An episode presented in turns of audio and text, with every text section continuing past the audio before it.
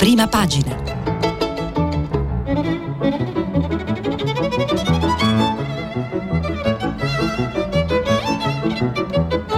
Questa settimana i giornali sono letti e commentati da Stefano Feltri, direttore del quotidiano Domani. Per intervenire telefonate al numero verde 800 050 333.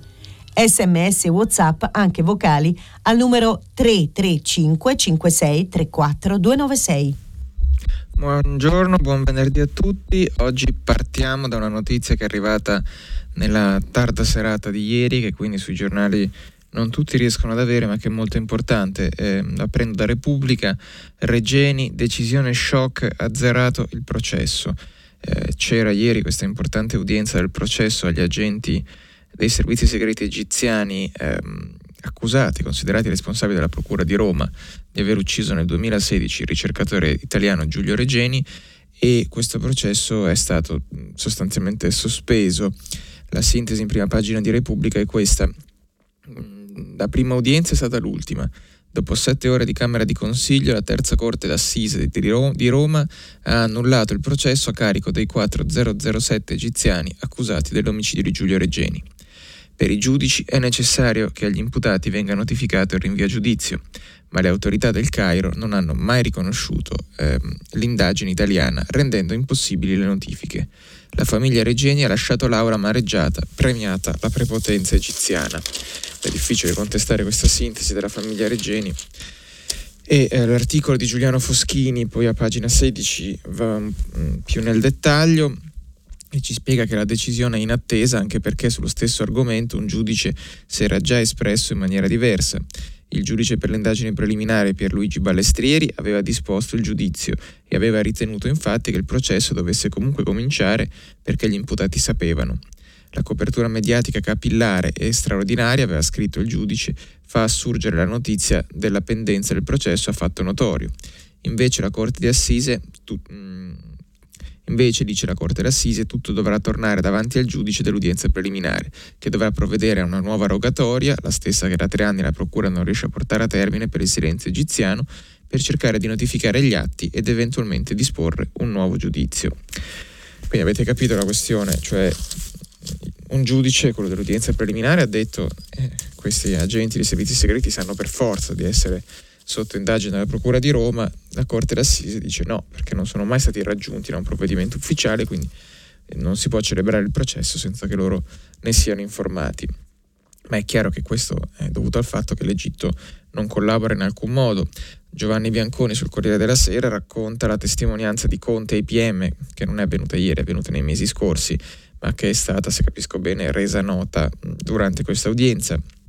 Conte racconta di, ai PM di Roma di varie interlocuzioni con il presidente egiziano eh, Abdel Fattah al-Sisi e per esempio dice che c'è stato un incontro del 14 gennaio 2020 durante il quale dice Conte ribadì che il ripristino dei rapporti bilaterali nella loro pienezza tra Italia ed Egitto passava necessariamente attraverso l'impegno delle autorità egiziane.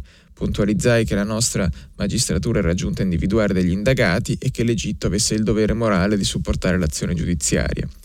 Eh, cinque mesi più tardi, il 7 giugno 2020, Conte e Al-Sisi parlano, parlano al telefono ripassiamo gli aspetti più urgenti, interesse reciproco, eccetera, eccetera. Conte lamenta che non sono stati fatti passi avanti e Al-Sisi non fa assolutamente nulla.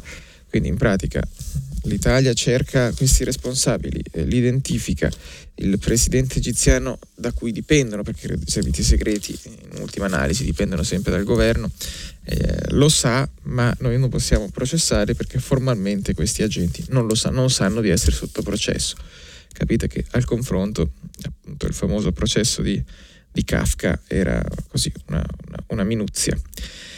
E diciamo oggi partiamo con le notizie di giudiziaria perché in realtà sono forse quelle più rilevanti sui giornali di oggi. Ce n'è un'altra che prendo dal riformista e che riguarda tangenzialmente la vicenda di Argeni, nel senso che uno degli effetti della, del, della complicazione dei rapporti tra Italia ed Egitto è stata l'aperta di controllo della Libia, dove a un certo punto l'Egitto ha lavorato sostanzialmente per destabilizzare e quindi impedire il progetto dell'Italia, cioè di avere una Libia post-Gheddafi che fosse abbastanza compatta quantomeno da evitare eh, l'emergenza migranti. Eh, quindi la Libia instabile, come sappiamo non è considerata un porto sicuro a cui eh, riportare migranti salvati in mare dalle organizzazioni internazionali e eh, da ieri sappiamo che è un reato se si riportano i migranti in Libia. Questa sentenza abbastanza eh, epocale è arrivata a Napoli e da conto appunto il riformista consegnò ai migranti e ai libici condannato il comandante, articolo di Giulio Cavalli. L'ha deciso il Tribunale di Napoli, era luglio 2018, quando il rimorchiatore della compagnia Augusta, battente bandiera italiana, recuperò 101 naufraghi e le riportò a Tripoli. L'articolo dà conto dei dettagli, che si parla di questo comandante della Asso 28 che viene contattato da una nave di Open Arms, cioè una ONG, eh, e racconta di aver imbarcato mh, insomma, raccoglie di aver imbarcato dei migranti e di essere in viaggio per riportarli a Tripoli avendo ricevuto ordini dalla Libia. Quella conversazione, pubblicata nell'anello scavo su Avvenire, risulterà fondamentale per le indagini. Asso 28 avrebbe dovuto far riferimento alla giurisdizione italiana e invece decise di puntare verso la Libia. Eh, l'operazione di soccorso è stata gestita interamente dalla Guardia Costiera Libica che ha imposto al comandante dell'Asso 28 di riportare i migranti in Libia, disse al tempo un portavoce dell'ENI, perché questa mh, nave è di, una, di un'azienda diciamo, di cui fa parte, una joint venture di cui fa parte l'ENI. L'armatore Augusta Offshore raccontò di essersi coordinato con il Marine Department di Sabrata. Peccato che non esista da nessuna parte e che perfino a, T- a Tripoli negano di averne mai sentito parlare. In più sull'Asso 28 sarebbe salito un non meglio precisato funzionario libico, di cui ancora oggi non si conoscono le generalità. Oggi il Tribunale di Napoli, ora, scusate, ora il Tribunale di Napoli ha condannato a un anno il comandante della nave Asso 28 per aver abbandonato i migranti che aveva soccorso e averli riconsegnati alla Libia. Questa è una sentenza appunto importante. Altre due cose giudiziarie, poi dopo veniamo l'annosa questione Green Pass, eh, fascisti, CGL e tutte le altre questioni che ci hanno un po' mh, accompagnato in questa settimana. Ma stiamo a queste vicende giudiziarie. Mascherine, il metodo di donna, così attirava gli imprenditori. Questa è Ilaria Sacchettoni sul Corriere della Sera. Vi prendo da qui eh, la, la, sintesi della vicenda. Luca Di Donna, 42enne avvocato ordinario di diritto privato alla Sapienza, è indagato per traffico di influenze. Di Donna ha condiviso lo studio legale con l'ex premier Giuseppe Conte. Stando all'accusa avrebbe cons- ottenuto consulenze remunerate grazie al rapporto che vantava con Conte.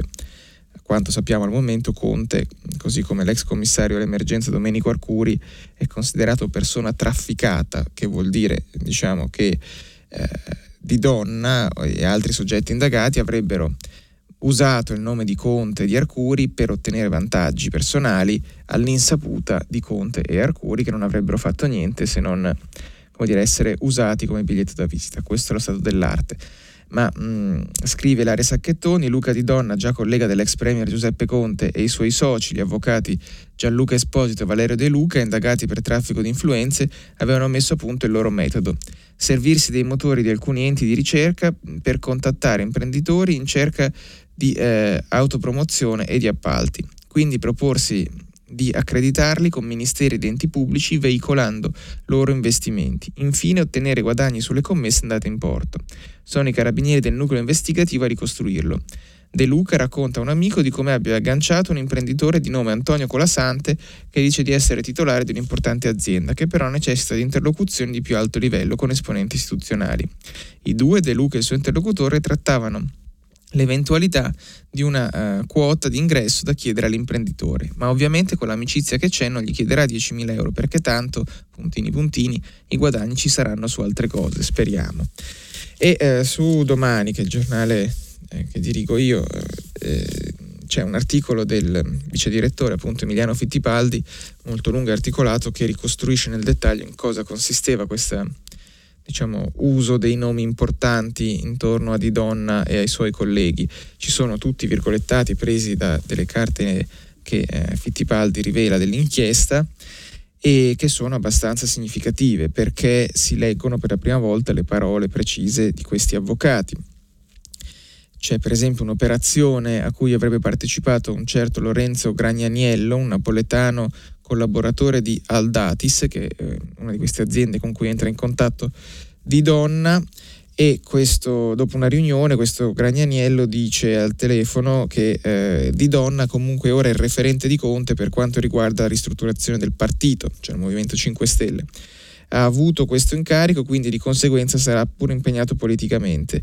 Io lo chiamerò a questo punto per dirgli andiamo su casi specifici, quando mi serve ti chiamo on demand. Qui sta parlando di, di Donna, non eh, di Conte, ma insomma ci sono una lunga serie di queste di questi virgolettati, di queste, che da cui si capisce appunto che quantomeno si parlava del ruolo politico di Conte e, eh, e, quindi questo comincia a diventare un problema, non tanto perché, anche perché Conte ha detto di non aver mai avuto rapporti con Di Donna mentre era a Palazzo Chigi, ovviamente ci sono delle indagini in corso e capiremo, poi c'è tutta una complessa vicenda di forniture di mascherine ad Arcuri e al commissariato anti-Covid che poi vengono mandate indietro, forse dopo che si sono compromessi i rapporti con appunto Di Donna e, e gli altri, ma questa indagine è ancora in corso e capiremo strada facendo. Un'indagine che invece si è chiusa, che sembrava un po' finita lì, è una vicenda che riguarda il ministro del turismo Massimo Garavaglia, che è un leghista importante, è stato assessore in regione Lombardia, è stato vice ministro dell'economia e, e rischia adesso di diventare un grosso problema per il governo Conte, eh, per, scusate, per il governo Draghi, lapsus. Garavaglia rischia la pena, mina per Draghi e la Lega. L'articolo è di Luca Fazzo sul giornale. E la vicenda è questa, praticamente ehm, il ministro Massimo Garavaglia era stato, eh, credo, assolto in primo grado, adesso devo recuperare qua il dettaglio, sì perché adesso si parla della Procura Generale che è di appello, e eh, il punto è questo, nel rapporto non... Allora vi leggo l'inizio dell'articolo che così è tutto più chiaro eh, un siluro giudiziario che rischia di andare a sbattere sulla linea di galleggiamento del governo Draghi, anche perché ad andarci di mezzo potrebbe essere l'uomo forte della Lega nella maggioranza, il ministro del turismo Massimo Garavaglia, legato a doppio filo al vice leader del Carroccio Giancarlo Giorgetti, ministro dello sviluppo economico. Nel rapporto non facile che in questo momento scorre tra Lega e Governo, una condanna per Garavaglia impatterebbe non poco, anche se il reato contestato al ministro, la turbativa d'asta, non porterebbe alla sua decadenza immediata in base alla legge Severino. E allora cosa sta succedendo? Praticamente il, mm, eh, il procuratore generale, quindi in corte d'appello a Milano, eh, ha invocato l'annullamento della sentenza che in primo grado aveva assolto il ministro per non aver commesso il fatto, dalle accuse che gli venivano mosse e che risalivano al periodo in cui era assessore all'economia della regione Lombardia. All'esponente leghista veniva contestato di aver chiesto l'intervento del suo collega alla sanità, Mario Mantovani, su una gara d'appalto per un servizio di trasporto in ambulanza dei malati di diabete. In primo grado i giudici avevano accolto la linea difensiva secondo cui la chiamata era stata una semplice richiesta di informazioni. Mario, sai qualcosa di questa faccenda? Dopo che Garavaglia aveva ricevuto la visita dei rappresentanti di alcune croci, cioè di quei servizi, diciamo, del volontariato, della società civile, della sua zona che temevano di, veni- di venire escluse dalla gara. Nel frattempo la storia ha avuto sviluppi interessanti perché l'azienda che si impadronì eh, dell'appalto, quella di cui le croci della zona temevano l'invadenza, è finita a sua volta nei guai. Si tratta del consorzio Amica One guidata dai fratelli siciliani Calderone, protagonisti di una poderosa avanzata nel business delle ambulanze in tutta Italia e poi continua con la storia di questi Calderone che hanno ottenuto una serie di strane deroghe eh, sempre in proroga. E vedremo, vedremo, questa è una vicenda che potrebbe avere appunto delle conseguenze politiche. Allora, sempre diciamo transitando da eh, tribunali e um, forze dell'ordine ci avviciniamo alle questioni più di, um, diciamo, di attualità sanitaria, politica. Altro che complotto, un rapporto della Digos prova gli errori in piazza. Questo è l'articolo del vice direttore di Repubblica Carlo Bonini su, appunto, su Repubblica ovviamente, in un'annotazione della Questura di Roma redatta poche ore dopo i fatti del 9 ottobre tutti gli sbagli commessi nella gestione della manifestazione No Pass, qui il riferimento è ovviamente alla, alla gestione dell'ordine pubblico eh, sabato 9 ottobre eh, qui a Roma. Eh, l'articolo è molto lungo, ma in estrema sintesi è questo, quello che almeno io ho recepito è che a un certo punto si capisce che da Piazza del Popolo, che come sapete forse tutti è proprio in centro a Roma, sotto il parco di Villa Borghese e non lontano dai palazzi del potere. Allora lì a un certo punto le forze dell'ordine capiscono che i manifestanti si stanno muovendo e si preoccupano sostanzialmente di eh, complicare l'arrivo verso Palazzo Chigi, la sede del governo, e quindi praticamente presidiano via del corso e altre strade facilmente controllabili. Non riescono o sottovalutano, non riescono a controllare le eh, varie vie d'accesso che attraverso il parco di Villa Borghese portano alla sede della CGL e quindi sostanzialmente questo sarebbe l'errore. E la cosa interessante è che su altri giornali, vi cito per esempio il Fatto Quotidiano, la storia è completamente diversa, e, eh, nel senso che lo prendiamo dall'articolo di Vincenzo Bisbiglia e Alessandro Mantovani, che mh, mm, scrivono questo, la polizia, scusate, e il permesso a forza nuova, così sono arrivate la CGL. C'è un'annotazione della Digos sventolata da alcuni dei legali dei neofascisti arrestati per l'assalto alla CGL e l'assedio a Palazzo Chigi, in cui si legge che ai manifestanti, aperte virgolette, è stato permesso di effettuare un percorso dinamico verso i locali della CGL, ciò al fine di ottenere un incontro con un rappresentante della sua indicata su indicata sede sindacale, così come richiesto dal leader romano di Forza Nuova Giuliano Castellino.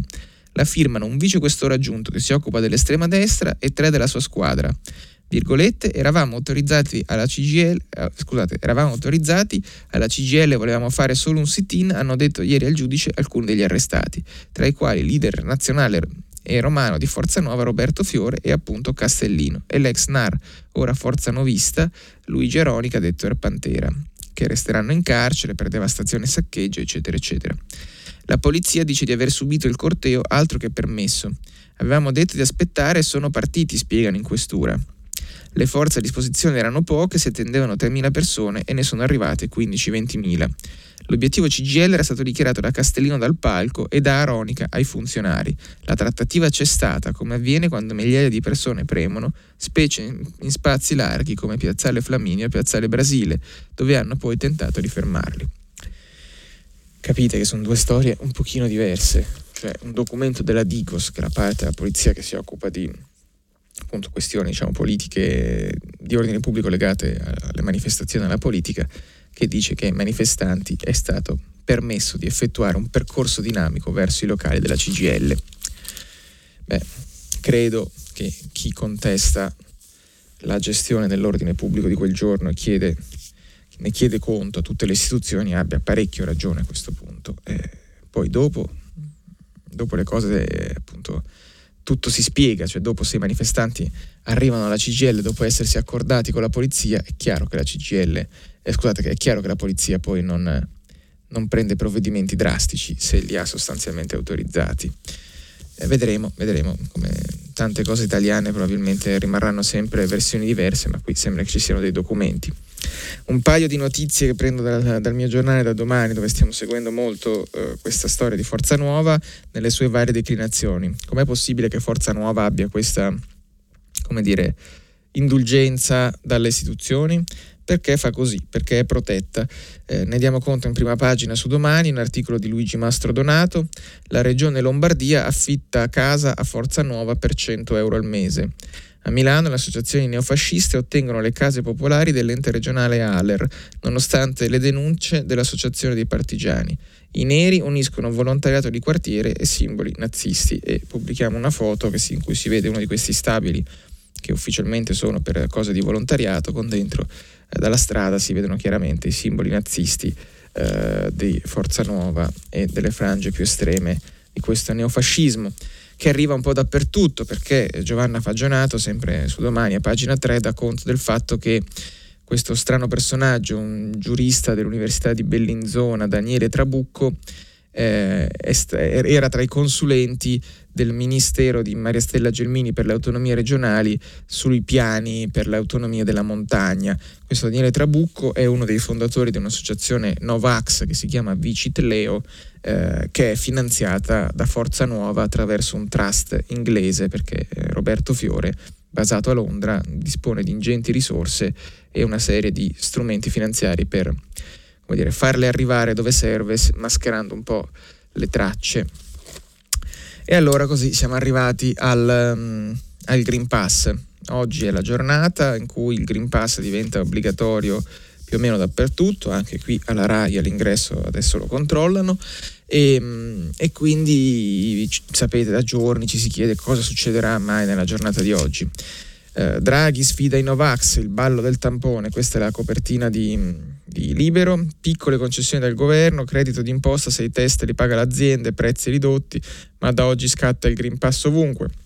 Scioperi e proteste nelle grandi città, rischio blocchi il governo dà messaggi un pochino contraddittori perché appunto eh, linea molto dura e poi il titolo del messaggero di apertura però è eh, pass, eh, pass i tamponi scontati poi non è vero, non hanno deciso niente, eh, stanno pensando, forse riflettendo, il ministro del lavoro Orlando ha detto una mezza cosa, ipotesi di detrazioni per le aziende che pagano i test. Quindi pensate, pensate che, che, che assurdità, praticamente il Novax non si vaccina, fa il, vac- fa il, tampone gratuito, che poi è molto più fastidioso del vaccino, lo dico a tutti i Novax in ascolto, è, è molto fastidioso, ma quindi il Novax non si vaccina, fa il tampone, l'azienda glielo paga a un prezzo calmierato, quindi diciamo lo Stato, noi contribuenti paghiamo sostanzialmente le farmacie o chi per esse, per, o insomma la catena di produzione del tampone per, perché il prezzo deve essere ridotto e non solo, poi dobbiamo pagare con le nostre tasse un credito d'imposta alle aziende, quindi sussidiare le aziende che a loro volta devono ripagare un pezzo del, del tampone scontato. Beh, insomma, siamo alla follia. Comunque, scusate il commento personale. Eh, ci sono tante aziende che stanno pagando i tamponi, da Ducati all'ex Silva, ecco chi paga i tamponi. Salviamo la produzione evitando divisioni. Questo è un articolo interessante di Luca Monticelli sulla stampa.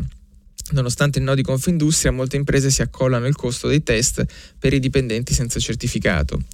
E ce ne sono elencate tante, la Ducati Motor di, vicino a Bologna, la Toyota Material Handling e Bonfiglioli, sempre nella stessa zona, IMA, che è un'azienda di eh, automazione, l'ex Silva di Taranto assicurerà il Green Pass a circa 1600 operai non vaccinati a fronte di 8200 che invece sono in regola eh, nelle marche Numana la Salimaker eh, specializzata in tessuti della nautica garantisce tamponi gratis a tutti i dipendenti fino alla fine dell'anno.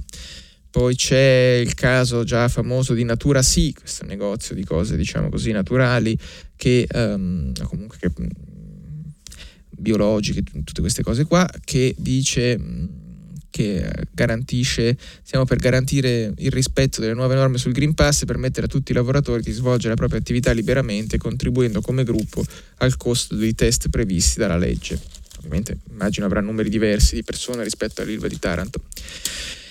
La cosa interessante è che tutto questo, cioè pagare i tamponi, fare la cosa, a cosa serve? Assolutamente a niente, perché ce lo spiega eh, Guido Rasi, che è il, mh, mm, l'ex capo dell'Agenzia Europea del Farmaco EMA, quindi assai più, più titolato a spiegare questo degli imprenditori o dei, anche dei ministri, e ci spiega su, in un'intervista sul Corriere della Sera che eh, il tampone non serve a niente dal punto di vista della sicurezza e vi spiega perché.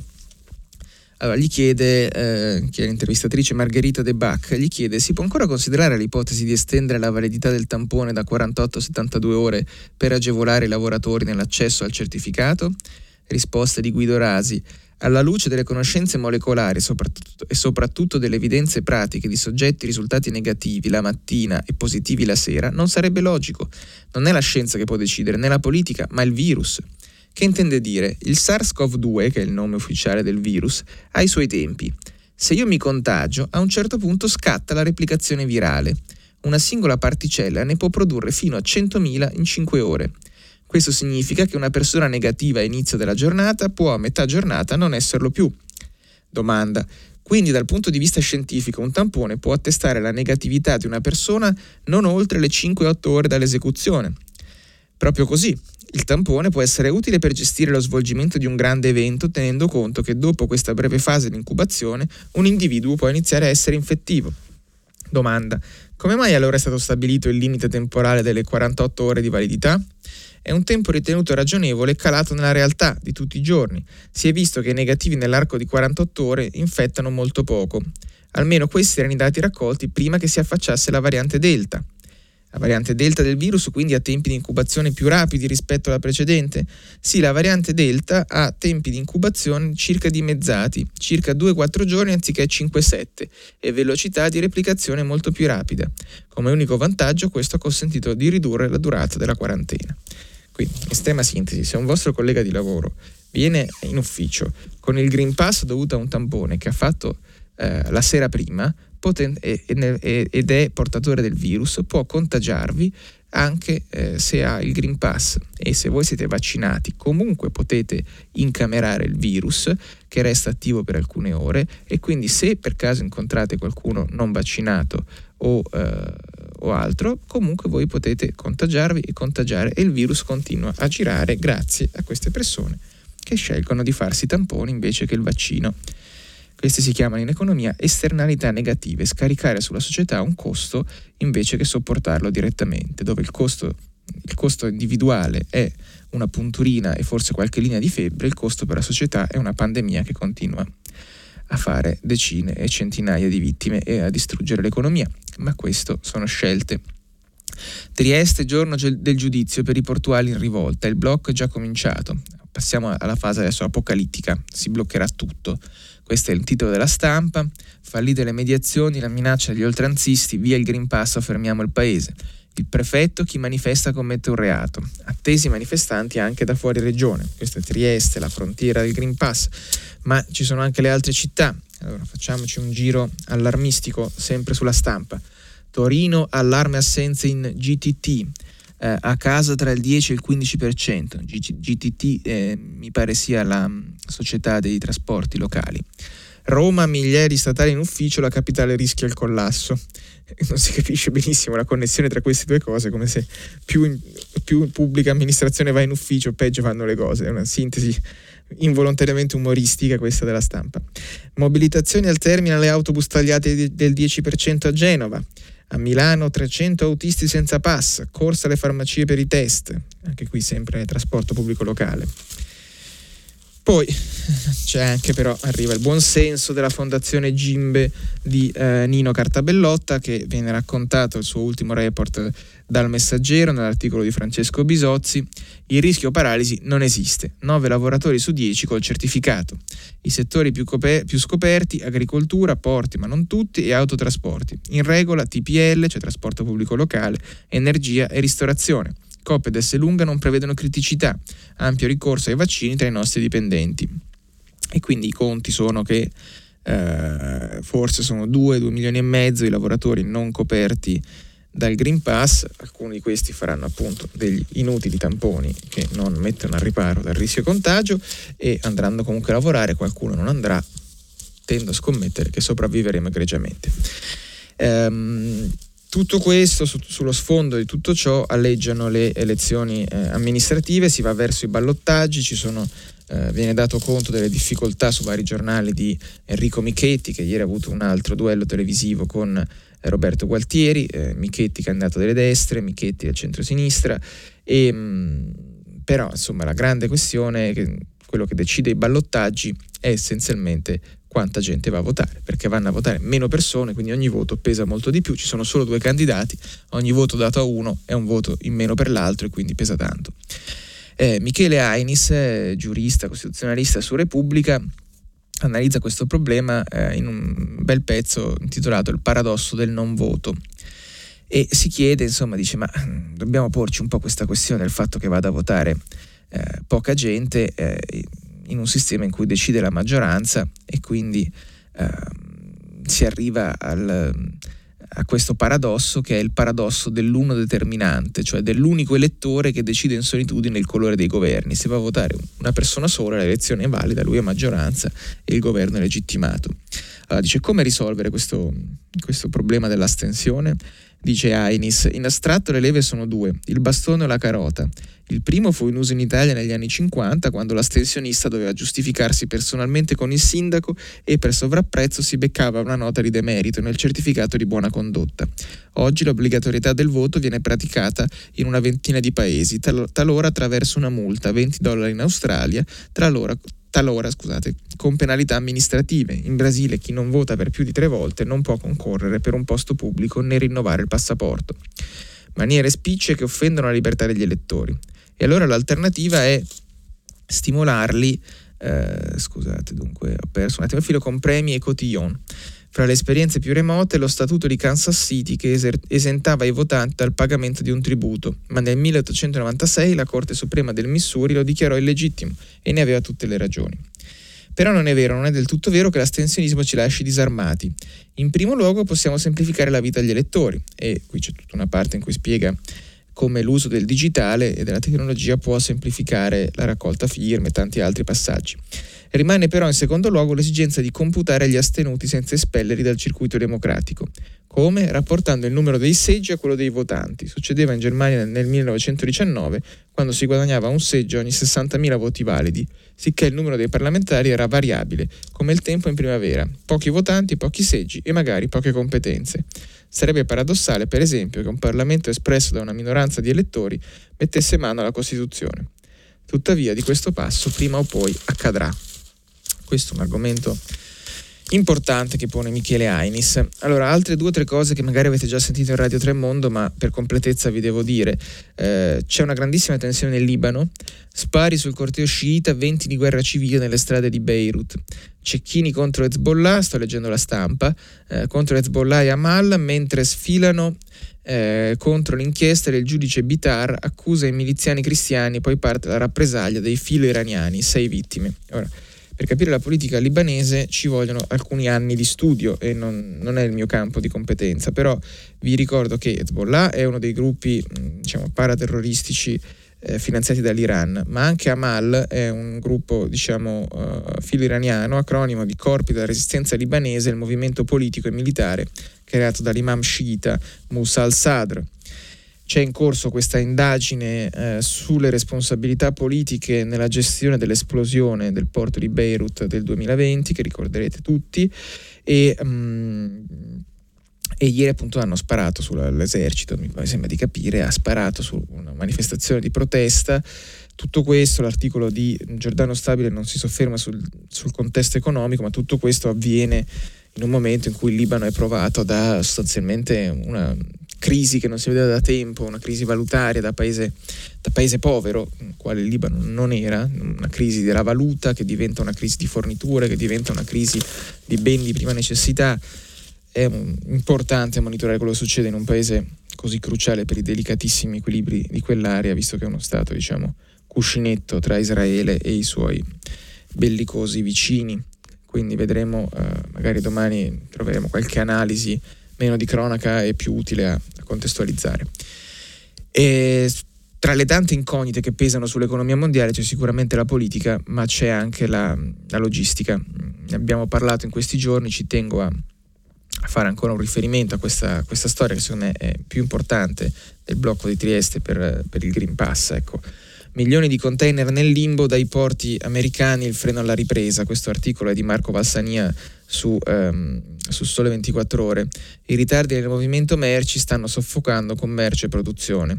A Casa Bianca trasformare trasporti e logistica in un sistema sempre aperto. Non resiste Marco Valsania al gioco di parole, dice eh, è il fronte del porto di Joe Biden, un fronte che scotta da Savannah in Georgia a Long Beach in California tra ritardi senza precedenti del movimento merci imposti da impennate nella domanda e carenze di manodopera che hanno portato alla luce una storica crisi dei grandi moli americani. Il dramma oggi si misura in montagne di container nel limbo parcheggiati in gigantesche navi cargo al largo o in stracolmi depositi appena sulla terraferma un nodo in grado di soffocare commercio e produzione, simbolo degli affanni in una catena di forniture traumatizzata e che con impennate nei costi e scarsità di beni e componenti rischia di scatenare nuove e destabilizzanti eh, spirali di inflazione. Questo è quello che sta succedendo, ci sono poi tutta una serie di dati su di chi sono questi container che rimangono fermi per questo mm, meccanismo assurdo in cui c'è contemporaneamente una fortissima domanda ma ci sono dei colli di bottiglia pazzeschi nella distribuzione che eh, bloccano le merci, fanno salire i prezzi perché poi eh, poche navi e tanta domanda spinge in alto i prezzi dei noli e quindi eh, con conseguenze che misureremo nei prossimi, nei prossimi mesi. Allora, eh, due, mm, un'altra notizia che vi devo dare che c'è su tanti giornali, ma ve la prendo da, uh, dal Corriere della Sera, Marco Gasperetti, i due gemelli che cambiano sesso, ora sono Gaia e Giulia. Firenze, i fratelli transgender hanno voluto fare il passaggio insieme, un solo precedente nel mondo. La storia è questa di, eh, dei gemelli Guido e Giulio, 23 anni, toscani, che adesso sono Gaia e Giulia. A operarle ieri è stata l'equipe diretta dal professor Marco Carini e dall'urologo Andrea Cocci dell'azienda ospedaliera universitaria di Careggi. L'intervento è perfettamente riuscito, spiega il dottor Cocci, le ragazze dovranno stare 5 giorni ricoverate all'ospedale Careggi, ma tra un mese e mezzo avranno una vita normale da donne. L'operazione non è stata facile perché le gemelle soffrono di una leggera forma di coagulopatia e dunque c'era il rischio di un maggiore sanguinamento. Gaia e Giulia si erano preparate da anni all'operazione, una metamorfosi solo esteriore perché da sempre la loro anima era femminile. Così dopo aver compiuto la maggiore età hanno iniziato una cura ormonale durata 5 anni che le ha accompagnate all'operazione finale di ieri. Eh, e poi si continua a spiegare che ehm, è il primo caso in Italia, secondo il mondo, di due gemelle transgender che hanno seguito lo stesso percorso. Il primo era stato in Brasile con altre due, due persone che hanno scelto di diventare donne. Ora, queste sono cose difficili da maneggiare giornalisticamente perché pongono una serie di questioni che magari interessano solo a me, ma le condivido con voi, per, visto che siamo qua a parlare di giornali. Nello specifico c'era proprio bisogno di mettere in questo articolo la, uh, la faccia peraltro di uno come se ne valesse doppio perché devono essere, essendo gemelli, allora basta la foto sola, di eh, questo Guido o di Giulio, non sappiamo, nella sua versione diciamo maschile con eh, barba, baffi e tutto il resto, ma forse non era esattamente la cosa che avrebbe voluto di fianco a un articolo in cui c'era scritto che finalmente diventava, diventava donna. Ehm, vi dico brevemente, solo così a volo d'uccello, cosa c'è sui settimanali, eh, così poi scegliete voi, proprio pochi minuti, vi devo leggere ancora una cosina finale. C'è Hillary Clinton sulla prima pagina, sulla copertina, scusate, di 7, il magazine del Corriere della Sera, con eh, un titolo molto splatter, Hillary Clinton vogliono uccidere la democrazia. L'ex segretario di Stato co- torna con un thriller e smaschera i colpevoli. Ricorderete Hillary Clinton eh, ha tentato due volte di diventare presidente degli Stati Uniti senza riuscirci e adesso, dopo aver fatto una biografia di grande successo, sta eh, cercando un'altra, un'altra carriera. Ecco, vi riprendo un attimo l'articolo al volo. Stato di terrore, una protagonista della politica americana torna con un thriller accusa del sistema, il finale è un avvertimento. Ellen Adams, sua alter ego nel libro e capo della diplomazia americana, lavora per un presidente che non ama e non la ama, in riferimento chiaramente a Barack Obama. Eh, tra complotti, talpe, un'analisi spietata della crisi della democrazia e non è soltanto fiction. Vabbè, se vi interessa c'è eh, questo racconto del, del, libro di Hillary Rodham Clinton con Louise Penny. Poi c'è Famiglia Cristiana, noi Chiesa in Cammino, aperto il Sinodo di Roma, ora si va nelle diocesi. È interessante che Famiglia Cristiana sceglie di intervistare il premio Nobel per la fisica Parisi, eh, il titolo dell'intervista è questo, su Dio noi scienziati non ne sappiamo più degli altri. Invece eh, internazionale va segnalato perché ehm, ah, vi devo anche segnalare che è uscito anche il nuovo numero di TPI, eh, il settimanale de, de Post internazionale che ho qui da qualche parte, ma ha una, una serie di articoli interessanti dedicati sempre al tema fascisti e CGL. Ce l'avevo qua, non lo trovo più, ma questa è la sintesi. Vi segnalo che Internazionale dedica degli articoli interessanti al, grande, al, servizio di copertina che è il ritorno in ufficio. Per molte persone in tutto il mondo sta finendo lo smart working, ma i dipendenti vogliono un nuovo equilibrio tra lavoro e vita privata e le aziende dovranno accontentarli. Allora, anche qui, come sapete, gli articoli internazionali sono lunghi, articolati e molto belli, quindi non ve lo posso leggere tutto, ma mi ero segnato questo passaggio di questo articolo di eh, Jonathan Malesic del New York Times eh, e il passaggio è questo, un'analisi su come è cambiata la nostra percezione del lavoro e dice eh, è vero che spesso le persone trovano un significato profondo nel lavoro, ma per decenni le aziende hanno sfruttato questo fatto per spingere i dipendenti a trovare il senso della vita nel lavoro. Pensiamo a quello che davvero facciamo per tutto il giorno. Chi non svolge un lavoro fisicamente logorante annega in un mare di mail inutili. Non può essere lo scopo dell'esistenza di un essere umano. E per i fortunati che hanno un lavoro appagante, la storia di Patricia, che è una storia che mi ha raccontato all'inizio dell'articolo una professoressa dell'Università di Chicago che a un certo punto scopre di avere una malattia seria e deve sospendere la carriera, ecco, la storia di Patricia è un promemoria del fatto che le cose possono sempre cambiare. Un improvviso problema di salute, gli effetti naturali dell'invecchiamento una crisi economica possono farci perdere il lavoro. Ogni persona ha un potenziale illimitato, un genio unico, come lo chiamava Henry David Thoreau. Andare alla ricerca del nostro genio, che sia nell'arte, nella conversazione, nella pratica del jiu-jitsu, ci risveglierà portandoci verso una vita più elevata di quella che ci aveva fatto eh, assopire, scriveva Thoreau. E eh, veramente mm, un attimo per leggere un'altra cosa a cui tengo, però è un, non so come chiamarlo, è un piccolo editorialino sulla, sulla prima pagina di Avvenire e si chiama L'edicola che non c'è più. Vicino lo scrive Riccardo Maccioni e mi sembra diciamo, doveroso leggerlo visto che qui a prima pagina i giornali si leggono eh, tutti di carta. Allora, l'edicola che non c'è più. Vicino a dove lavoro hanno chiuso un'edicola. Ormai non fa quasi notizia. La crisi dell'editoria, della carta stampata soprattutto, ha reso superfluo e superato ciò che non molto indietro nel tempo sembrava indispensabile. Alcuni, alcuni chioschi si riciclano in rivendita di fiori di gadget, in cui è possibile comprare anche i quotidiani. Altri diventano paracartolerie dove fotocopiare un documento, stampare un file. Qui invece il piccolo prefabbricato è stato portato via. Non c'è più. Fino a qualche tempo fa lo gestiva una giovane madre che raccontava le disavventure del figlio, commentava le copertine, consigliava o bocciava il libro che stava leggendo. E intorno si formavano crocicchi di discussione sulle notizie del giorno che poi scivolavano inevitabilmente nella politica o nello sport. Detto senza retorica, troppe volte dimentichiamo il significato del giornale come oggetto, come luogo fisico di incontro, come occasione per prendersi in giro e poi fare la pace. Ed è principalmente colpa di chi svolge il mestiere di informare. Se si fosse creato un rapporto più diretto tra chi scrive e chi legge, un vero senso di comunità, oggi per tante persone non sarebbe così facile rinunciare a sporcarsi le dita d'inchiostro e a litigare per eh, un titolo. Ve l'ho letto così perché perché sono circondato qui da giornali di carta che, eh, appunto, che anche a me non capita tanto di avere, di avere, intorno, visto che siamo tutti digitalizzati, ma è giusto e senza i giornali di carta e senza gli edicolanti eh, perdiamo un pezzo di cultura. Ultime due segnalazioni veramente rapidissime, eh, mi ero dimenticato di segnalarvi che c'è anche il venerdì di Repubblica che ha una copertina dedicata a, mostre e libri che celebrano le muse dei grandi pittori maschi, mm, donne di quadri, questa è la copertina del venerdì, mentre per tutti voi che avete un sacco di domande sicuramente sul Green Pass e su come usarlo, eh, su cosa devono fare le imprese, c'è ovviamente in edicola con il sole 24 ore una corposa guida che vi darà tutte le vostre risposte. Noi siamo arrivati così alla fine di questa prima fase, vi aspetto con le vostre telefonate dopo il break. Stefano Feltri, direttore del quotidiano Domani, ha terminato la lettura dei giornali di oggi. Per intervenire chiamate il numero verde 800 050 333.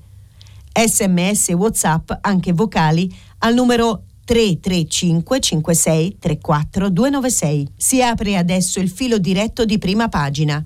Per intervenire e porre domande a Stefano Feltri, direttore del quotidiano Domani, chiamate il numero verde 800 050 333. Sms WhatsApp, anche vocali, al numero 335 56 34 296. La trasmissione si può ascoltare, riascoltare e scaricare in podcast sul sito di Radio 3 e sull'applicazione Rai Play Radio.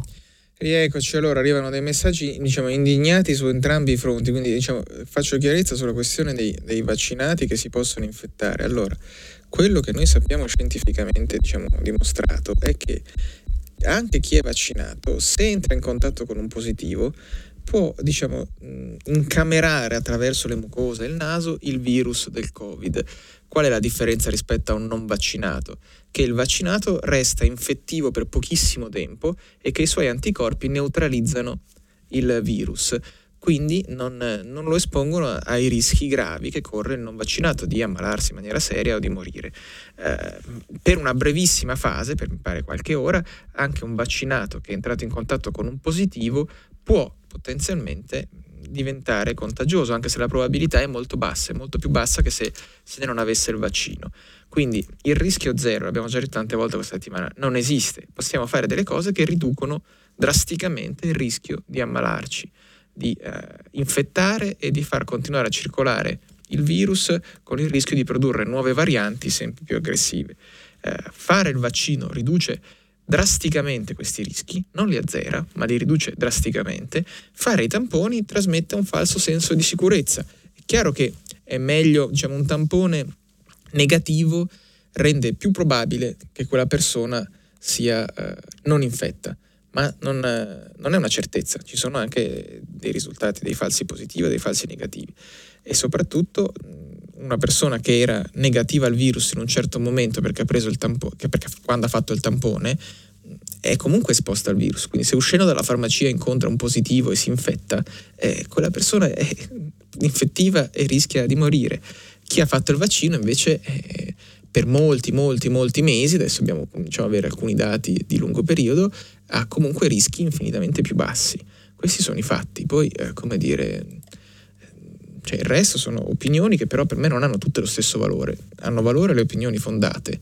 Le altre opinioni sono semplicemente frutto di irrazionalità o di scarsa informazione, così come chi legge, chi mi, chi mi prevede il futuro sulla base dell'oroscopo per me ha meno valore di chi mi fa una stima basata sui dati dell'Istat o su altri, eh, strum- con altri strumenti scientifici. Questo mi sembra un punto chiaro che, eh, su cui bisogna essere espliciti. Sentiamo la, prossima, la prima telefonata, pronto?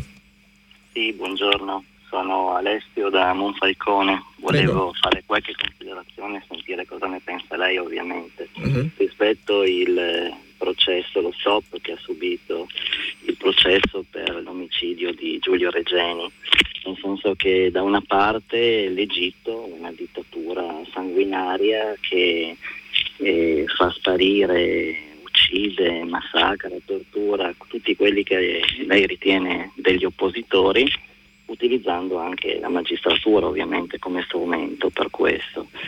E, e, che con i suoi comportamenti secondo me ha già dimostrato la, la, propria colpevolezza. Il processo dovrebbe solo stabilire qualcosa che bene o male è, è abbastanza evidente, nel senso che e qui è, è chiaro che il, l'obiettivo è di difendersi dal processo, non nel processo, quindi si cerca di mandare a monte e, e prolungare il più possibile l'iter processuale, eh, sapendo già ovviamente di essere colpevoli, questa è la mia opinione ovviamente.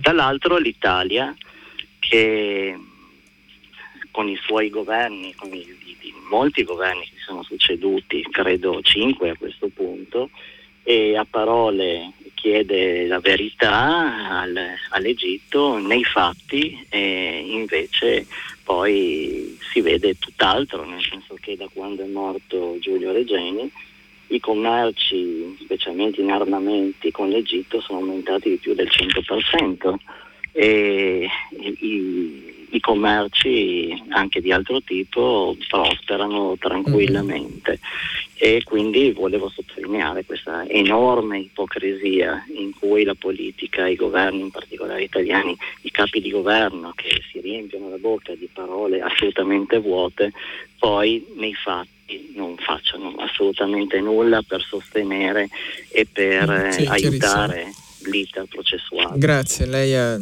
posto molto chiaramente la questione.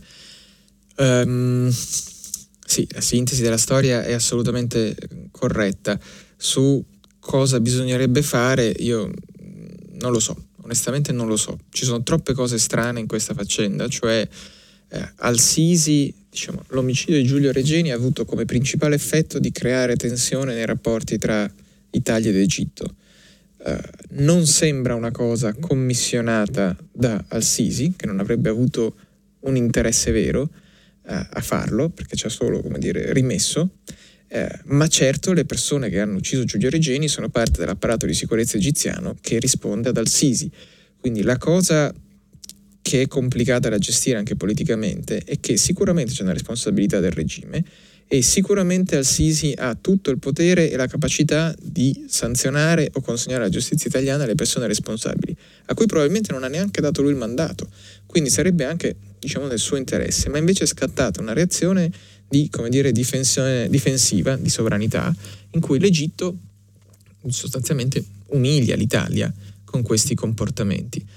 È uno stallo difficile da superare, eh, in tanti hanno chiesto il blocco delle esportazioni di armi o di, il ritiro dell'ambasciatore, tutte queste cose, che quando sono state fatte o accennate o tentate non sembrano avere scalfito molto, quindi non, diciamo, ci metterebbero a posto con la nostra coscienza, non sono sicuro che avrebbero un, un impatto anche perché il, eh, come dire, la, più l'Italia si sottrae alla regione del Nord Africa, più quella regione si destabilizza o comunque si evolve in equilibri non, ehm, non favorevoli all'Italia. È molto difficile, come stiamo vedendo, come ho visto nella faccenda del processo, anche cercare di forzare i, i tempi, diciamo, facendo un'indagine italiana, eh, andando avanti e cercando di ottenere responsabilità, si scontra poi col fatto che è molto difficile processare i cittadini di un paese straniero se quel paese straniero non collabora in nessun modo. Eh, è molto difficile, non ho, non ho, una soluzione, non vorrei essere nei panni del ministro degli esteri Di Maio o del presidente Draghi che devono eh, capire come si fa pressione su un regime di quel tipo. Di solito si usano strumenti molto laterali e, um, e, e, eccetera, quindi è complicato. Sicuramente è una notizia che ci fa sentire veramente tutti molto impotenti perché Giulio Regeni è morto da più di cinque anni e in questi cinque anni abbiamo saputo tante cose sulla sua morte, ma sicuramente non tutte, quindi abbiamo ancora un, c'è ancora un grande buco nero che forse è la vera ragione per cui non riusciamo poi a, a reagire davvero. Sentiamo la prossima telefonata, pronto? Pronto? Sono Andreina, telefono da Modena. Io vorrei evidenziare l'incoerenza dei Novax che pretendono che il tampone per lavorare venga pagato dallo Stato o da, da, da, dalle grandi imprese. Allora, io ritengo che la coerenza sia perseguire le proprie idee fino alla fine. Adesso potrei fare tantissimi esempi storici, ho insegnato storia per 40 anni, in cui le persone hanno seguito il loro ideale, hanno fatto la fame, addirittura c'è chi è morto. Allora adesso invece uno si permette di prendere una posizione e poi pretende il pagamento dall'altra parte. Mi sembra che questa sia una cosa poco dignitosa per l'individuo e irrispettosa per tutte le altre persone che si comportano nel modo dovuto.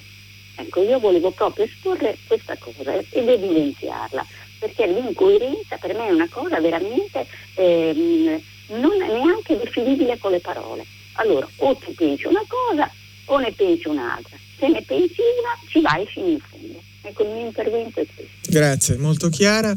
Eh, aggiungo due, solo due considerazioni L'incoerenza, diciamo, se è relativa ai comportamenti privati, eh, ognuno è libero di fare quello che crede ed è giusto che lo faccia. Qui stiamo parlando di una, di una scelta che ha conseguenze su se stessi, ma soprattutto sugli altri.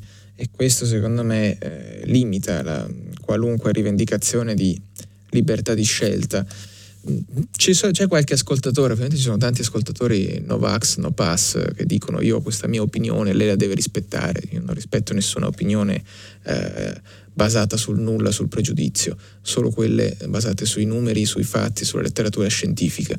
Comunque ehm, alcuni ascoltatori dicono ma forse dovremmo essere noi diciamo persone eh, razionali, vaccinate, eccetera, a reagire a questa onda di irrazionalità. C'è un ascoltatore, per esempio, che dice che smetterà di andare dal suo parrucchiere Novax perché no, non ne può più di... cioè non vuole legittimare e incoraggiare comportamenti che giudica socialmente dannosi. Eh, come forse sarebbe giusto smettere di andare nei ristoranti che non controllano il Green Pass o quelli che dicono dottore facciamo come se l'avessi visto, no? Ecco, vi leggo questo messaggio di Guido Savio da Vicenza. Buongiorno, sono uno psicologo psicanalista, ho ricevuto come sanitario la terza dose vaccinale due giorni fa. Vorrei dire qualche cosa su questo argomento. Il tampone una volta ogni 48 ore per i lavoratori non vaccinati, oltre che una spesa è anche una sofferenza fisica, che dubito che i Novax che vanno al lavoro possano sopportare per tanto tempo. Io ho lavorato con medici e infermieri, il reparto Covid in reparto Covid quando ancora il vaccino non esisteva, dunque fatto tanti tamponi. Non è affatto piacevole l'operazione. E, va bene, sentiamo la prossima telefonata, speriamo non sia tutto su, sui vaccini, prego. Sì, buongiorno, sono Benedetto da Puntaldia, Sardegna. O, volevo parlare dello sfogo, chiamiamolo così, dato alla, alla massa per far mh, mm, andare queste persone, sono andate diciamo, nella CGL e provo a immaginare se questo non fosse successo, eh, diciamo da una parte Meloni avrebbe continuato a martellare, Salvini anche, invece che cosa è successo? Che grazie a, quella, a quell'evento che sia stato fortuito, fortunato, che sia stato voluto, praticamente eh, Salvini ha abbassato la testa e è andato da Draghi a cercare la pacificazione, Meloni ha mandato Crosetto alla 7, il quale si è arreso. Quindi se io faccio la sommatoria di tutto questo, il risultato è che noi siamo alla strategia della distensione, ripeto, strategia della distensione. Vengo alla mia domanda, perché dovremmo togliere un ministro fortunato, se vogliamo, la Morgese, e, e metterne uno bravo ma sfortunato? Cioè, conseguentemente che se la si smetta con questa retorica, diciamo, cerchiamo di andare avanti uniti, anche perché l'uomo non è deterministico, l'uomo mm. è neuronale, conseguentemente no, no, continuare... Ho capito il ragionamento, non, non, andiamo troppo sul filosofico. No, la ringrazio. Il nostro ascoltatore ha una, diciamo, un grado di cinismo e raffinatezza di analisi veramente notevole, nel senso che guarda solo le conseguenze e dice ma alla fine è andata bene così, eh, no, eh, abbiamo dis- disinnescato una degenerazione potenziale di, di, di, spinte verso destra, eccetera. Mi sembra un, appunto, un eccesso di sofisticazione. Cioè, quello che è successo è che è stata gestita male la cosa della, della CGL. È stata gestita male perché le forze dell'ordine sono, diciamo così, abituate a negoziare con questi soggetti. Questo Castellino, che è il uno dei capi della protesta è uno che non aveva neanche titolo per essere in piazza e invece che, come dire, riportarlo a casa, appunto hanno negoziato con lui su dove poteva andare il corteo, se poteva andare alla CGL, non andarci. Ora, io non vorrei mai essere al posto di quei poliziotti che devono trovarsi con, gestire questi energumeni in piazza esagitati con magari anche eh, delle spranghe o dei, delle bandiere potenzialmente minacciose. Ecco, non vorrei mai essere al loro posto. Di sicuro... Mh, come dire, non è stata gestita bene e non penso che ci sia un coordinamento tale per cui allora si dice ok è andata bene così, allora c'è una specie di grande disegno voluto o non voluto che ha portato le cose uh, ad andare in quella direzione. Diciamo, tendo a pensare che se candidi fascisti nel tuo partito, poi le probabilità che i fascisti, che quei fascisti ti trovi ad avere a che fare sono alte e uh, come abbiamo visto dall'inchiesta di fanpage, nelle liste per nel comunale di Milano, nella lista di Fratelli d'Italia, c'erano persone che frequentavano i giri eh, neonazisti addirittura. Quindi, insomma, chi va col fascista finisce per, come dire, fare il fascista. Questa è, mi sembra un po' la lezione, al di là di tutte le, le valutazioni sulle, eh, sulle ricadute. Volevo leggervi un messaggio, ma in questo momento ne sono poi arrivati troppi in un colpo solo e adesso ve lo devo ritrovare un secondo, appena qui la pagina la pagina si aggiorna. Ecco, questo mi aveva colpito, questo messaggio di Amedeo che dice: Caro Feltri, a proposito di Egitto, forse bloccare le rimesse in valuta che gli egiziani qui immigrati inviano in Egitto potrebbe dare qualche spinta. Se poi lo facessero altre nazioni europee, penso farebbe meditare il presidente egiziano. Ci manca solo che facciamo pagare la morte di Regeni alle famiglie dei poveracci che sono venuti qua a lavorare per guadagnare qualche soldo in più che in Egitto. Mi sembra veramente. Oh, intanto la gente propone delle cose veramente un po', un po strane. Ecco, pensiamo a qual è l'obiettivo da raggiungere, non usare le persone come strumenti. Sentiamo la prossima telefonata, pronto? Uh, pronto, buongiorno signor direttore, sono Carlo da Napoli, piacere di incontrarla. Prego. Senta, le voglio fare una domanda secca che va al di là del, delle questioni quotidiane che stiamo affrontando in questi giorni.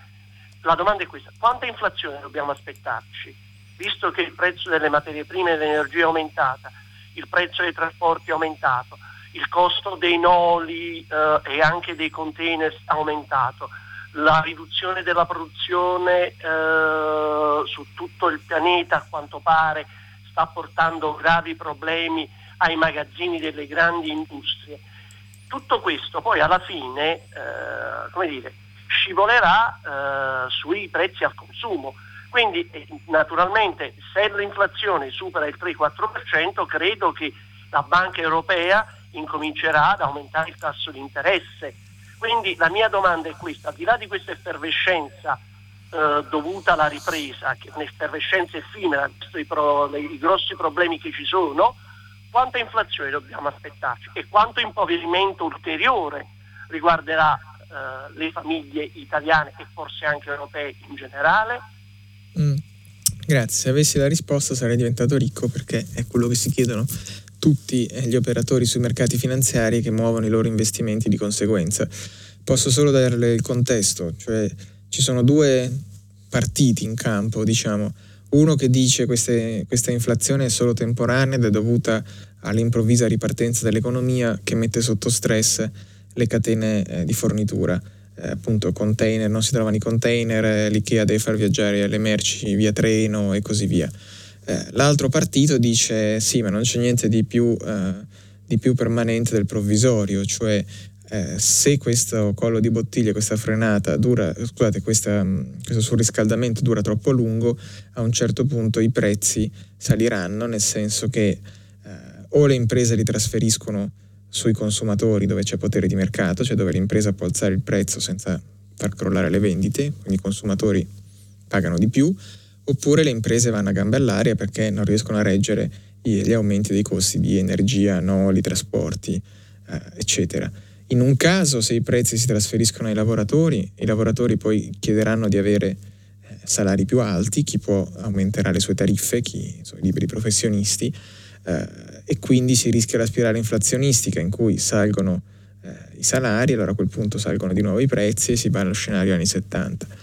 L'altra, diciamo, opzione è invece che appunto queste storture, queste st- strettoie nelle catene di fornitura facciano frenare la crescita e quindi che dall'inflazione e da questa crescita così rapida si passi a una brusca frenata e forse addirittura a una recessione.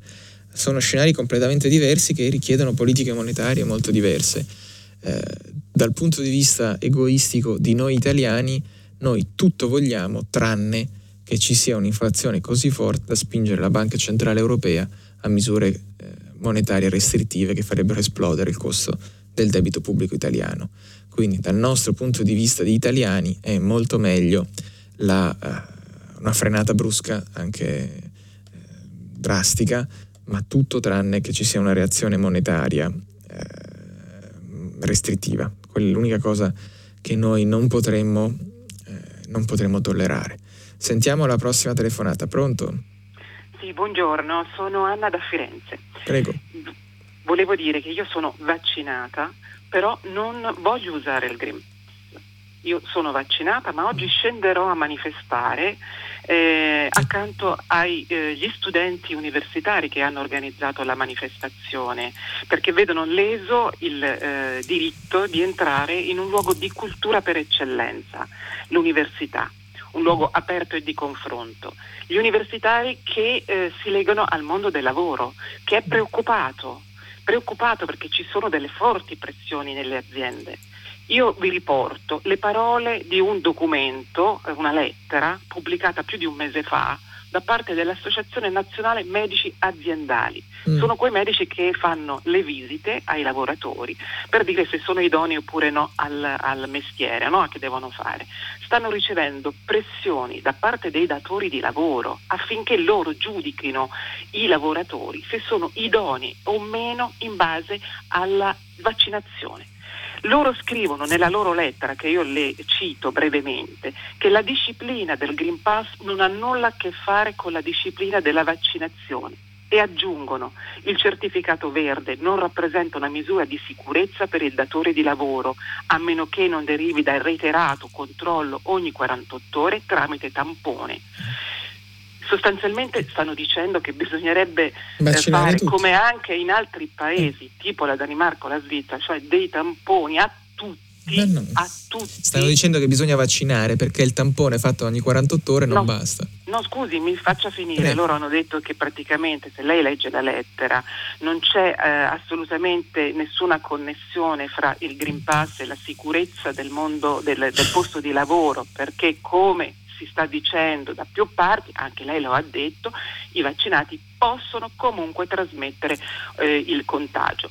Loro dicono... Sì, non ho capito una cosa. Lei cosa vorrebbe? Mi dica la sintesi. Qual è no, il, io cosa sto vorrebbe? attenzione nel mondo del lavoro, eh. perché se passa questa cosa qua mm. del certificato verde in cui praticamente il eh, lavoratore può essere considerato idoneo a lavorare sulla base di una certificazione di un vaccino che di fatto non immunizza, perché il messaggio Oddio che è passato mio. è un po' errato.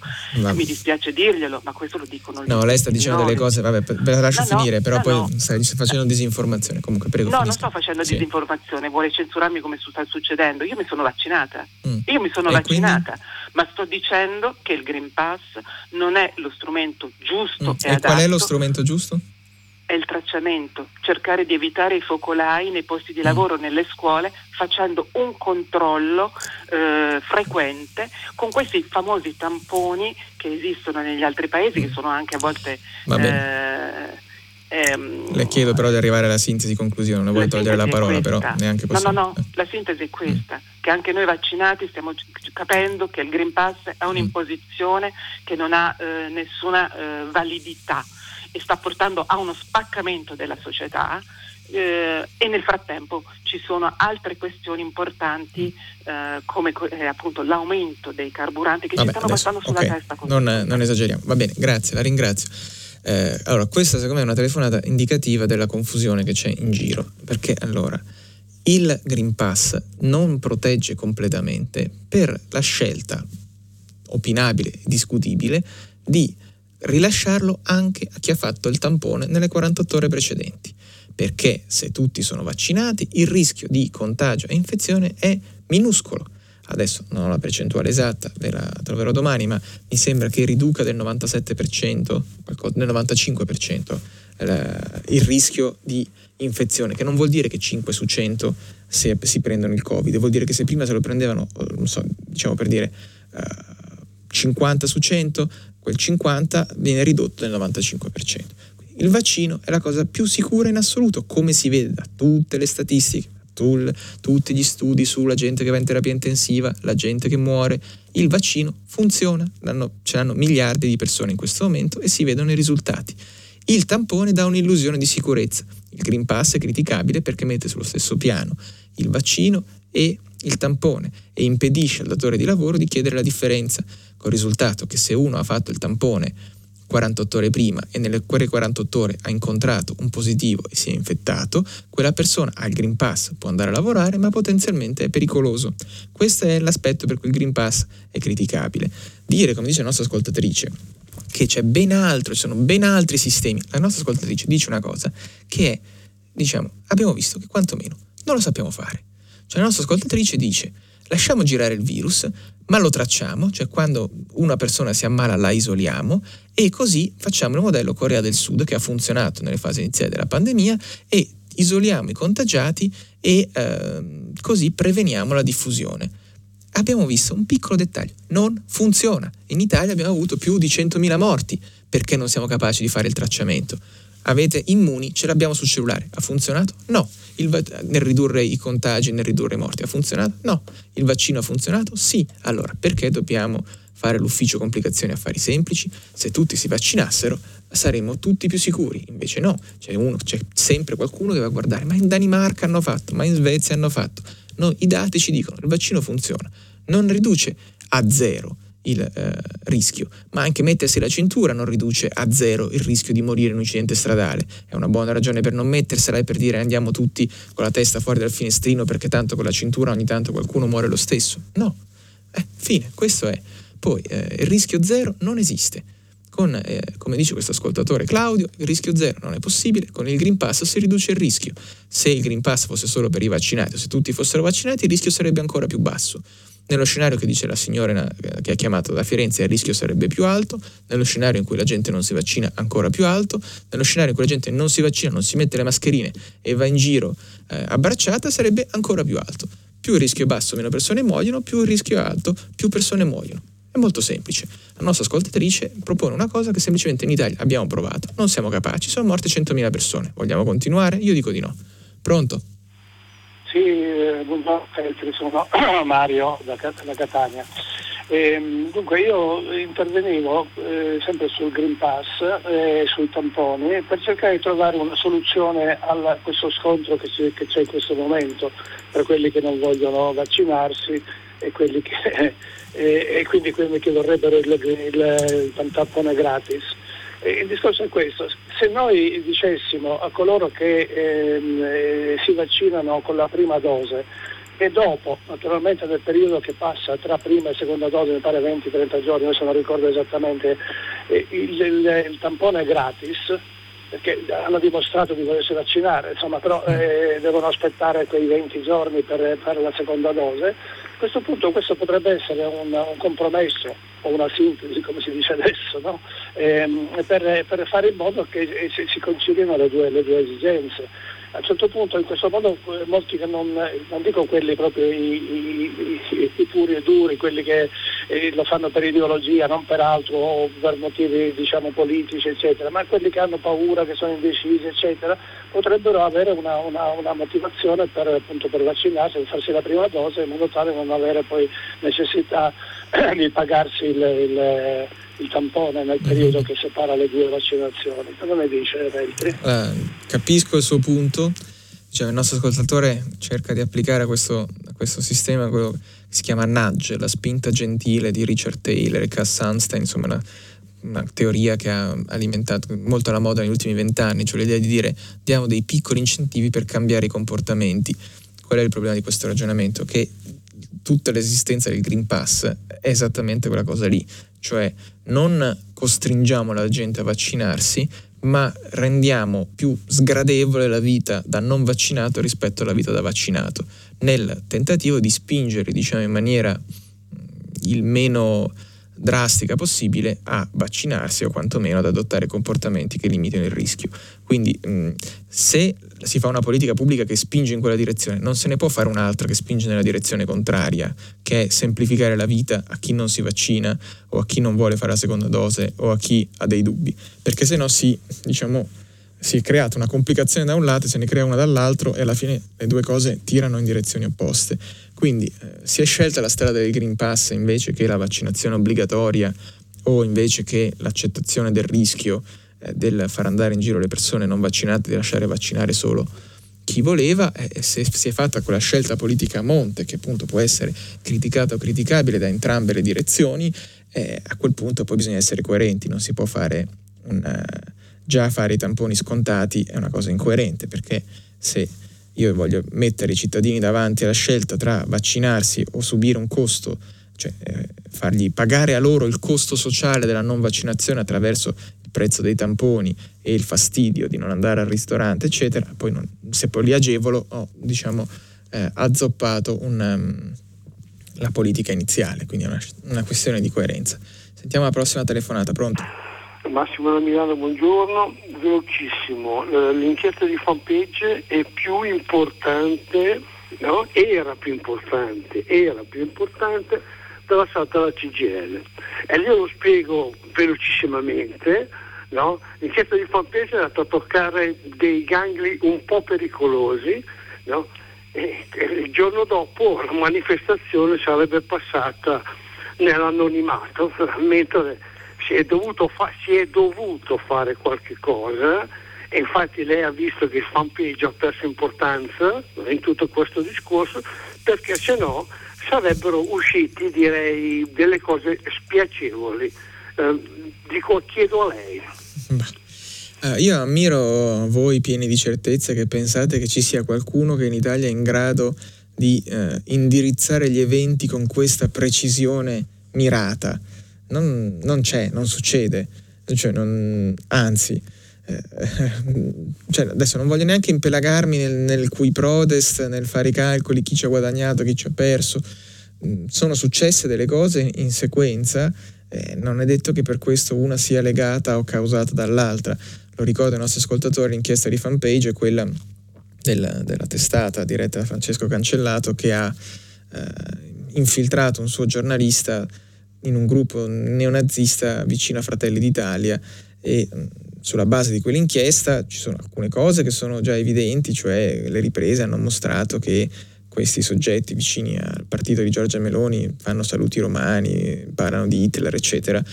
C'è una parte che avrà tutta un, una declinazione giudiziaria di cui sappiamo ancora poco sui possibili sistemi di finanziamento illecito attraverso fondi neri che alimentano, eh, alimentano questi, diciamo, la base politica di questi candidati, di cui una appunto per esempio, anzi due o tre sono entrati in consiglio comunale a Milano.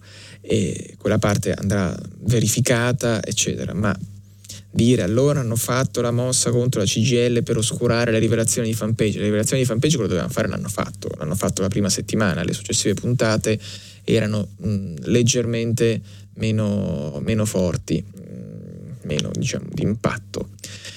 E io non so più come dirvelo, questa Valentina che scrive sì, ci porti gli studi con i dati, ma porti anche quelli che dimostrano come, dimostrano, come ha detto Fauci, che è il capo della, della strategia anti-Covid degli Stati Uniti, che i vaccinati contagiano allo stesso modo. Il dottor Fauci non ha mai detto questo. Se lei l'ha letto, l'ha letto forse su un giornale italiano che non l'aveva capito e aveva fatto un titolo completamente sbagliato, ma non ha assolutamente detto questo perché Fauci, anzi Fauci, come dicono negli Stati Uniti, è una persona seria e non dice queste cose. Non c'è una parità, non è che c'è un dibattito sull'efficacia del vaccino. Sull'efficacia del vaccino ci sono degli studi scientifici seri e poi c'è un mondo di gente svalvolata che dice delle cose prive di riscontri, tra cui eh, alcuni, come abbiamo raccontato su domani, sono mm, strane associazioni finanziate da Forza Nuova, ma eh, c'è un mondo scientifico serio e c'è un mondo di svalvolati, per me non sono sullo stesso piano. Poi si può discutere all'infinito se il lockdown funziona o non funziona, se erano strategie migliori, se, come diceva l'ascoltatrice, il tracciamento è praticabile o non è praticabile. Si possono discutere tante cose di dettaglio, ma non è che tutte le opinioni hanno lo stesso valore quando si parla di queste cose. Sentiamo la prossima telefonata, pronto, a cui chiedo di non essere lunga perché siamo già vicini alla chiusura. Prego. Sì, sì, pronto, buongiorno, sono Flavia e chiamo da Firenze. Eh, io ho letto ieri sul suo giornale che vendono una parte del, un pezzo di Parco dell'Uccellina uh-huh. e vorrei eh, maggiori dettagli, sapere come è possibile che lo Stato non sia intervenuto, non intervenga. Eh, e poi vorrei conoscere la sua opinione. È legittimo vendere tratti di costa, per esempio, nel caso, nel momento stesso in cui lo Stato parla di un rilancio ecologico, paesaggistico e, e culturale. Grazie è leggermente più complicato di come la fa lei, cioè non è lo Stato che vende a un privato, ma è una famiglia di privati che vende a un altro privato, cioè una famiglia di privati, una famiglia storica che aveva questo tratto di Parco dell'Uccellina che lo sta vendendo a Patrizio Bertelli che è l'amministratore delegato del gruppo Prada. Allora, eh, questa famiglia titolare del parco, di quel pezzo di parco, lo aveva gestito diciamo, in un modo aperto, come gran parte di, quelle, di quei terreni che erano sì privati, ma in qualche modo uh, gestiti come se fossero pubblici. E, mh, ed è stato un, diciamo, per questi anni un'oasi eh, incontaminata. Eh, Cala di Forno, si chiama un articolo di Gia Scancarello sul mio giornale eh, dell'altro giorno. Adesso eh, i timori di, di chi frequenta quel parco, di chi conosce il parco delle uccelline, che chi se lo compra, se lo compra per diciamo quantomeno gest- tenerselo da solo, insomma, altrimenti non avrebbe ragione di comprarselo, lo compra per cambiarne la gestione. Il Ministero del, della Cultura, il Ministero dei Beni Culturali, ha un diritto di prelazione, quindi ha tempo fino, mi pare, a fine novembre, per eh, intervenire, per comprarlo per una cifra relativamente bassa perché l'offerta è stata di 18 milioni, quindi assolutamente alla portata delle casse dello Stato.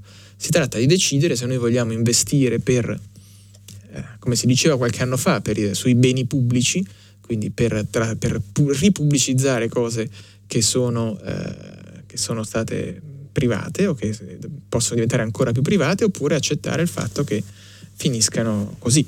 È una scelta, ovviamente sono soldi nostri, sono soldi delle tasse, eh, però lo Stato ogni tanto deve anche prendere una posizione. In questo caso non fare nulla significa accettare che un pezzo di natura incontaminata diventi ulteriormente privato. Non è ovviamente una cosa eh, facile, ma noi abbiamo sollevato il caso, c'è anche una petizione su change.org e vediamo cosa farà il ministro Franceschini.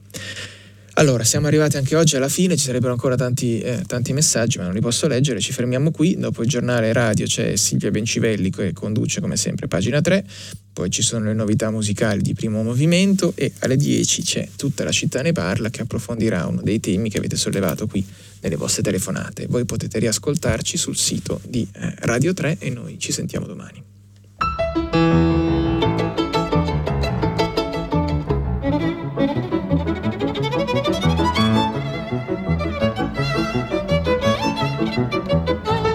Stefano Feltri, direttore del quotidiano Domani, ha letto e commentato i giornali di oggi.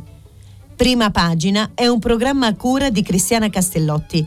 In redazione Maria Chiara Beranec, Natascia Cerqueti, Manuel De Lucia, Cettina Flaccavento, Erika Manni e Giulia Nucci. Posta elettronica, prima pagina, chiocciolarai.it.